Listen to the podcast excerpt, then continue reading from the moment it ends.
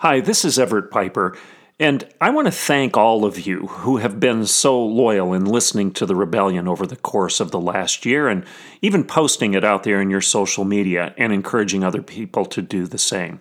Thank you so much. I'm very grateful. Well, it's the week between Christmas and New Year, and I've decided I'm going to take a bit of a break.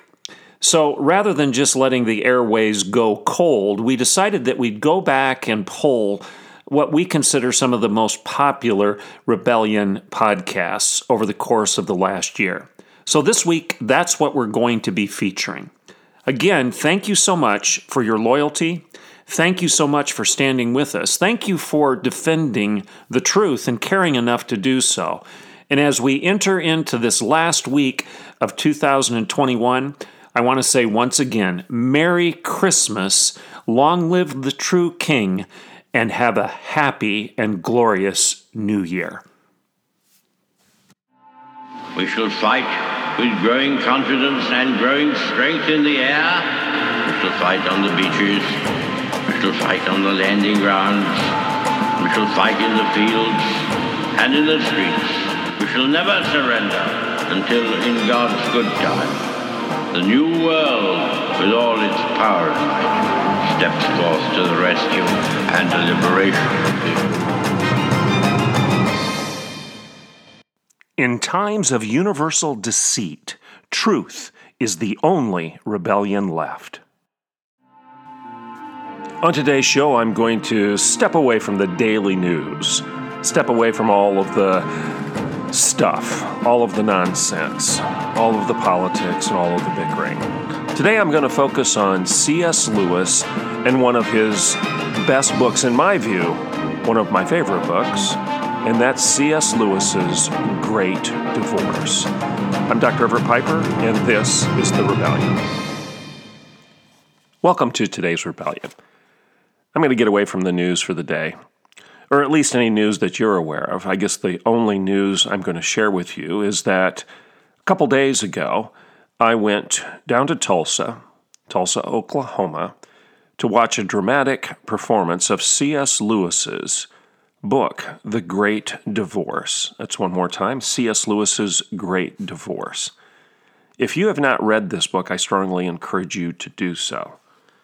It's a very short read, it's less than 200 pages. Much of Lewis's writing is.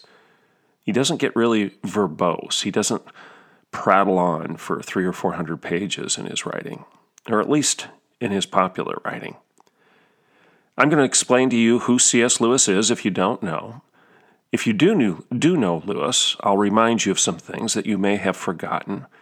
And then I'm going to focus most of my attention on his message, what he's telling us, what the climax is of this book, The Great Divorce, which is a fictitious telling of a bus ride, a bus ride from hell to heaven. Several passengers get on this bus. They go to the gates of heaven, and all of them, with the exception of one, decide that they'd rather go back to hell than enter into heaven. One more time, all of these passengers that have the opportunity to leave hell and enter into the eternity of heaven. All of these passengers, with the exception of one character, decide they'd rather go back to hell. Remember that if you would like to subscribe to the rebellion, I strongly encourage you to do so. We need your financial support. It takes time to provide this show on a daily basis.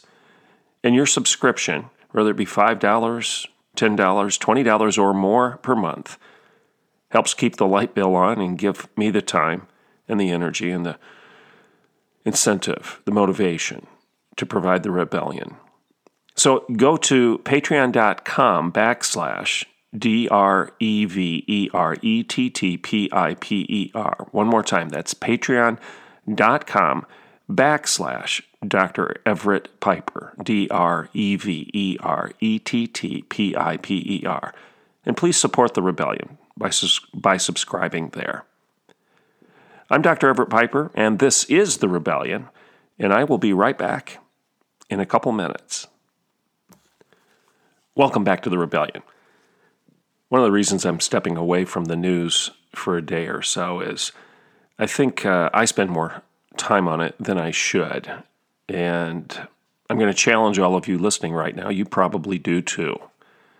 This is, uh, this is a day when we can get our news on a minute by minute basis, and a lot of us do. We have our smartphones. We're constantly checking Facebook or Twitter or our news feed, and therefore we know what's going on in the world around us on a, almost on a real time basis.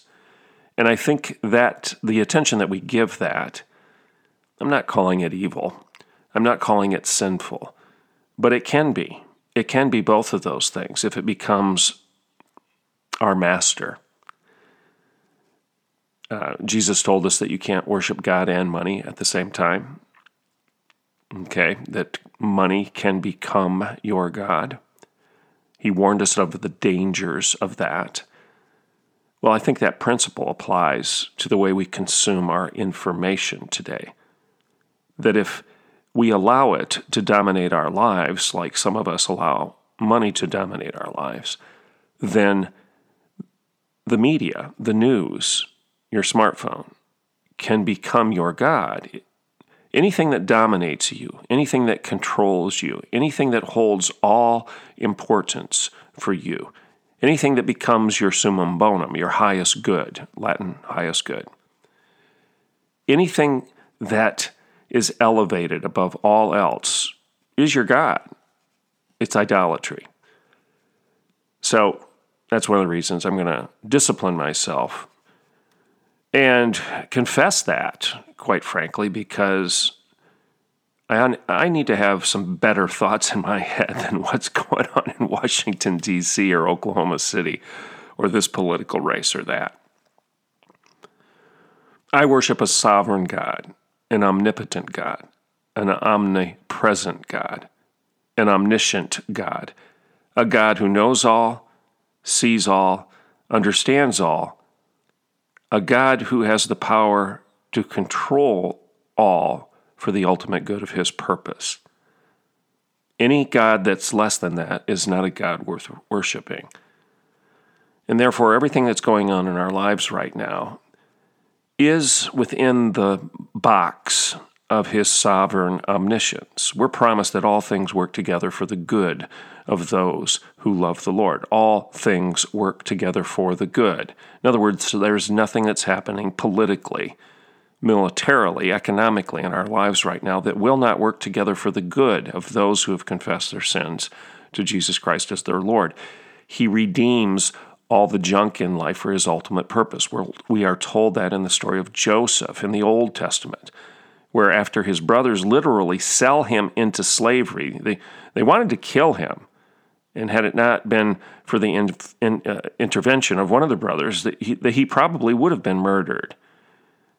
But instead of doing that, oh, well, let's just sell him into slavery, literal slavery. I'm not talking metaphorical slavery. They sold him to a slave caravan. The slave caravan takes Joseph to Egypt, and you know the rest of the story. He's raised in Egypt. He rises through the ranks of Pharaoh's court. He ultimately, ultimately becomes the second most powerful man in all of Egypt. There's a drought. His brothers don't have any food back home, so they travel to Egypt for the purpose of buying some grain and taking it back home. And what happened? Joseph is the man who actually meets with them to finalize the purchase of this grain. And they don't know who he is. Long and short of the story, they finally figure it out. They finally understand who Joseph is. He reveals himself to them. They're scared to death because they think the second most powerful man in Egypt can do anything that he wants with them. And that's true. He could throw them in prison. He could do he could sell them into slavery. Uh, presumably, he might have the power even to convict them of a crime uh, that would be worthy of the death penalty. But what does Joseph tell them? He says, Don't worry about it. Don't worry about it. This is a Piper paraphrase, by the way. Don't worry about it. What you intended for evil, God redeemed for good. It, it, it's God redeemed all of this mess that you created in my life. God redeemed it. What you intended for evil, God redeemed for good. One more time. What others intended for evil, God redeemed for good in all of that mess. Same thing that the Apostle Paul, St. Paul, is telling you in the New Testament. All things work together for the good of those that love the Lord. So, what did I learn or what did I get reminded of when I went down to this performance of the Great Divorce in Tulsa? Well, let me share with you a little bit of the context of the Great Divorce. Again, it's a it's a fiction. It's a tale that C.S. Lewis is telling. It's a tale of a bus ride. A bus pulls up in hell, or at least at the gates of hell, and some people are invited to get on the bus, and a few choose to do so. There's several characters on the bus. There's a mother who's lost her child early in life. There's an intellectual, an academic who also doubles as a priest, a pastor, a curate. So there's a smart guy who thinks he knows everything. There's a woman who's in perpetual grieving and angry and uh, mourning the loss of her beloved son. There's another woman who Lewis calls a perpetual grumble. She's not grumbling. That's not what she's doing any longer. She's actually a grumbler. And that grumbler, the identity, she is what she has been thinking. She becomes the very thing that she does. And that's a very important lesson for all of us to learn. If you constantly focus on complaining, you're not complaining anymore, you're a complainer. You are a walking complaint. If you're constantly worrying, looking at the things around you and fretting and fussing, and you can't get your mind off of it, you're not worrying any longer. You're a worrier. You are a walking worry. And Lewis paints the picture of one of the characters that decided to get on the bus as being a, a grumbler. But she's not a grumbler any longer. He actually calls her a grumble because that's all she is. She has no identity other than that. Now, isn't that a message for all of us? Are we becoming the very thing that we choose to do all the time? It's, you know, I've said over and over again that your identity is not the sum total of your inclinations, that you are more than what you're inclined to do. And I've said that in reference to a critique, and you know where I'm going with this. I've said it to you a hundred times. It's a critique of the homosexual LGBTQIA agenda, homosexual trans identity claims that your identity is only the sum total of what you're inclined to do, your passions, your proclivities, your habits. Well, I stand by that. Our identity is more than what you're inclined to do. But if you give yourself over to those inclinations on a daily basis, you start defining yourself, dumbing yourself down, dumbing down the definition of who you are to nothing but that inclination. That's the consequence of sin. So I guess in a way you could challenge me and say, well, they are trans, they are bi, they are homosexual. You could challenge me and say that, and I would say, well, you've got a point, but they're only they are only that thing because they chose. They chose to imbibe the inclination to the extreme where it took over their lives. Just like when you or I choose to imbibe an inclination to, to hate someone else, to not forgive someone else, to malign someone else, to think selfishly we give ourselves over to that inclination. And the inclination was not the definition of who we are at the front end of the process, but it becomes who we are at the tail end of the process. You become the very thing that you choose to think about all the time. That's the lesson of the grumbler in C.S. Lewis's Great Divorce. So, what's the point? The point of the Great Divorce is that all of these people go on the bus to the gates of heaven and they meet an angel a couple different angels there at the gates of heaven that describe to them what heaven is like. Basically, the message is this give away your selfishness, confess your self focus, your self infatuation. Confess that, and you're welcome to enter the gates of heaven. The challenge is this Would you rather give up all of that stuff, all of that anger, all of that lack of forgiveness, all of that perpetual fixation on the fact that your son was taken from you too early in life and that you should have died before him, but no, he died young, and it's oh so unfair. Are you willing to give up your intellectual prowess and the fact that you've got X, Y, and Z degrees and that you know more than everything, everyone else about everything in the world? Can you give up that intellectual arrogance, that pathology of the intellect, the sickness of the mind, the reprobate mind? Can you do that? If you're just willing to give these things up, says the angel, one after another, to these various different characters, you're welcome to enter the gates of heaven. But every one of these characters in the great divorce decides no, no, no. I would rather go back into hell and be the master of my own misery there than be the servant of the eternal God. I would rather hang on to my idols, hang on to my my sins. Oh, and I'm not talking just sexual sins, the big ones. I'm not talking about the big sins. I'm talking about every sin because every sin is big, and C.S. Lewis points that out. Even the love of your own children can be a sin if you don't realize that that love can be corrupted and become your idol. Because you're not loving God any longer. You're loving something else. And Lewis challenges us to recognize that that's not even true love, it's the corruption of love.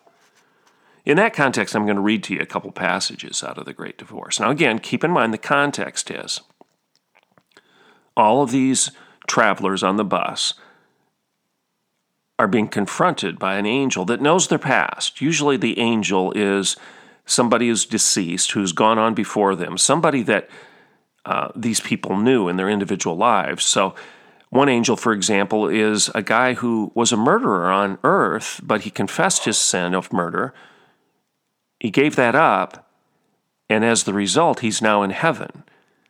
And the person he's talking to, the person from hell that might want to consider doing the same thing, confessing her sins, is stunned to see this guy, this angel in heaven. And she's saying, What are you doing here? That, that's the nature of the book.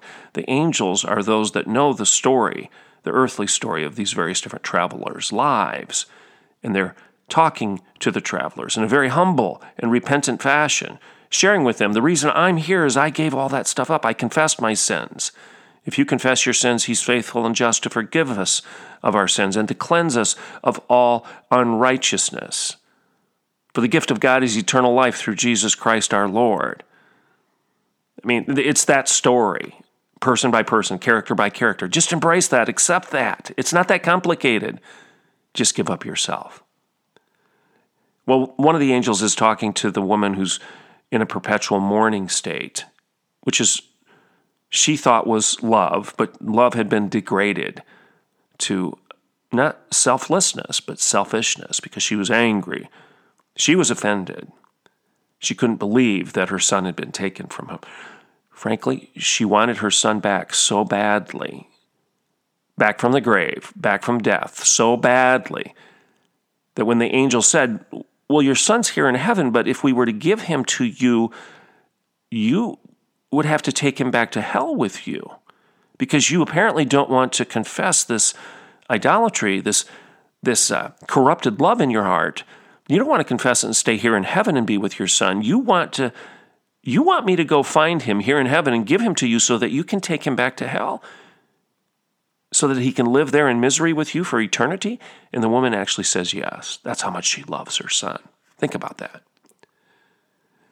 Now, this angel says to her that um, she's mistaken. She's mistaken because the beauty of love she now mistakes for the real thing. And he says this this is a great quote, listen to it.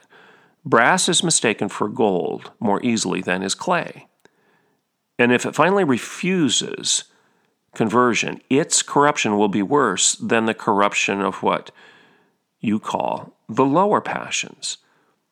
It's a stronger angel, and therefore, when it falls, it's a fiercer devil. Do you get that point here? I mean, brass is mistaken for gold more easily than is clay. It's the brassy stuff, the shiny stuff, the stuff that looks kind of like gold. You know, brass, when it's polished, kind of looks a little bit like gold. Brass is mistaken for gold more easily than is clay, than is the mud, the dirt, the bad stuff of life. So the love of brass, the brassiness, the shininess, the, the stability of love, earthly love, is mistaken for the gold, the purity, the perfection of Christ like love more easily than is clay. But its corruption will be worse than the corruption of the lower passions, the lower emotions, the lower things that we hold in life. Brass is a stronger angel, and therefore, when it falls, when it's when it becomes your God, when that brass, that shiny stuff, like earthly love, the love you have for, for your children, when it falls, it becomes a fiercer devil than even your base instincts and your passions. That, that, that's a lesson that we all ought to take home. Now, there's another character. I'm going to spend the rest of the show on this. Remember, I told you that the bus ride from hell to heaven resulted in every one of those passengers that, well, okay, I'm going to leave hell for a bit. I'd like to get on this bus and travel up to that other place that they talk about, see if it's any better than here. That's the nature of the book. And all of these characters get on the bus, and one by one, they meet their they meet their respective angels at the gates of heaven. And one by one, all of them say, No, I'm not going to give up my love for my son. You give my son to me. You give him back to me so I can take him with me back to hell. I don't want to stay here. That's how bad it is. The, the academic, the academic says, Oh, but I know, I know, because I have these degrees. I understand the existence, the discussion. I understand everything about the human personality, everything about economics, everything about politics, everything about even heaven and hell. I've, I've discussed and written about these things. I don't want to give up that knowledge, that understanding, and stay here in heaven and admit that, well, maybe I was wrong. No, I'd rather go back to hell and be the smart guy among all of the folks down there. They look up to me. They want to hear about my wisdom. Well, there's one character. He approaches his angel, and the angel notices that the, this, this particular guy has something on his shoulder, and what he has on his shoulder is a red lizard. And the lizard is yapping at him, talking to him, pestering him. And the guy keeps saying, you know, be quiet, be quiet to the angels coming. You control yourself, stop it. Stop it. I, I don't want you to be wiggling and writhing on my shoulder. And please stop your pestering me. Please stop talking. It embarrasses me. Stop. The angel approaches this man and says, Do you want me to kill it? Referring to the lizard on his shoulder. And the guy says, No, no, I can control him. He'll calm down. He'll be quiet. The angel says again, No, no, you don't understand. Do you want me to kill it? The angel gets closer. The man gets nervous. The lizard is getting more agitated, more, more aggressive. And the man responds to the angel, No, no, no, no, I don't want you to kill it. Not now. Maybe later. Maybe later we can get rid of it. But right now, just let me control it. Let me control him. Everything will be okay. The angel gets closer to the man. Do you want me to kill it? The man, in incredible aggravation, says, No, no, please don't. He's, he's sinking his claws into my shoulder right now. Please, please stop. The angel gets very close and says, Do you want me to kill it? And the man finally responds and says, Fine, fine. There's screaming and there's a great conflict that goes on. The lizard knows what's coming. The man is in pain as the angel grabs the lizard and takes it off the man's shoulders.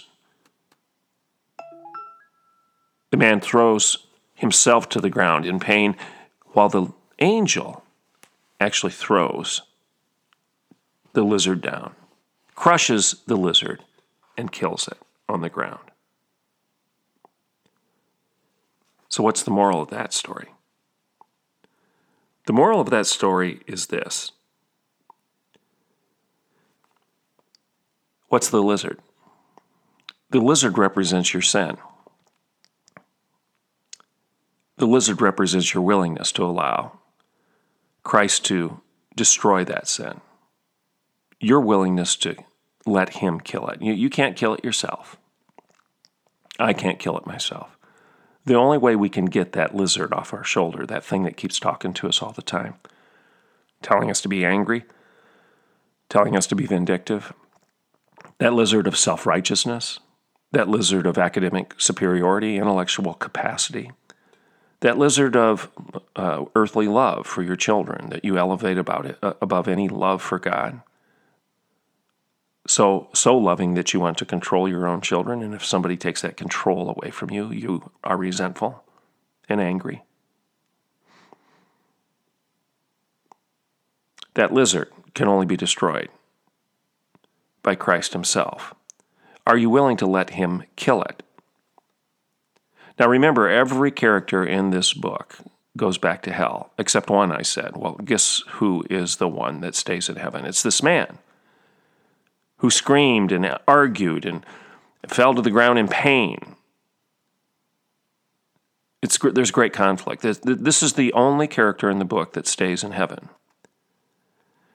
Now, the interesting thing is the lizard, the sin, his passions, his proclivities, his inclinations, the thing that was constantly trying to control him and in many ways was controlling him. He thought he could control the lizard and keep it quiet and manage it, but he couldn't. He finally admitted that. The angel killed the lizard. But what happened to it? Well, if you read the rest of the book, the lizard is laying on the ground. It's writhing and it's changing. It didn't. Well, the lizard's dead, but there's still there's something else there, something growing out of it. And what grows out of the lizard is a grand and glorious horse, a stallion, a golden stallion rises up, the most magnificent horse you've ever seen. Just think of the most beautiful horse you've seen in the pasture, and this one is better. And it's golden in color. The lizard morphs transforms into this grand and glorious horse, the stallion. And the man who has given it up, given that lizard up, allowed the angel to kill it, reclaims the beauty of that very thing that was controlling him. No, our basest instincts, even those things can be redeemed and can re- be reclaimed, can be transformed. If you are in Christ, you are a new creation. You're transformed. The old is gone. Behold, the new has come. And that new thing that transformed thing is the thing that this man gets on and rides into the very gates of heaven. That's the moral of today's story. Give up your base instincts, your base passions, let Christ kill them, and you'll be stunned. In the transformation of those things into something grand and glorious. Brass is more easily mistaken for gold than is clay, but if you allow Christ to apply heat to those base instincts, those metals in your life, they can be transformed into gold. And it's that confession and that's giving up of self that allows you to ride into the gates of heaven.